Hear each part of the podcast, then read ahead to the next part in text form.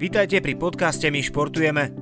Slovenskí hokejisti prehrali vo svojom šiestom zápase na majstrovstvách sveta v Rige so Švedskom 1-3. Bola to ich druhá prehra na turnaji s 12 bodmi, figurujú na treťom mieste tabuľky bez skupiny a stále nemajú istú účasť vo štvrtfinále.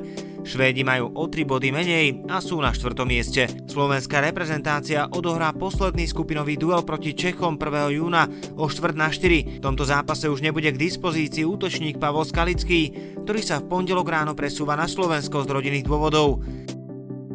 Thierry Henry sa pred majstrovstvami Európy 2020 vracia do trenerského štábu belgickej futbalovej reprezentácie. Bývalý francúzsky reprezentant už pôsobil ako asistent trénera v rokoch 2016 až 2018 a bol pri ceste Belgičanov do semifinále na majstrovstvách sveta, ktoré sa konali v roku 2018 v Rusku. Slovenský cyklista Peter Sagan získal cyklaménový dres za víťazstvo v bodovacej súťaži na Giro d'Italia. Potvrdil to príchodom do cieľa záverečnej 21. etapy, ktorou bola časovka na 30 km zo Senaga do Milána. V bodovacej súťaži nazbieral 136 bodov, čo je 18 viac ako druhý Davide Čimolaj z Talianska.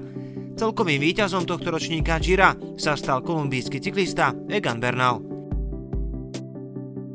Možností ako ďalej s nitrianským futbalom je viac, priznal to viceprimátor Nitry Daniel Balko.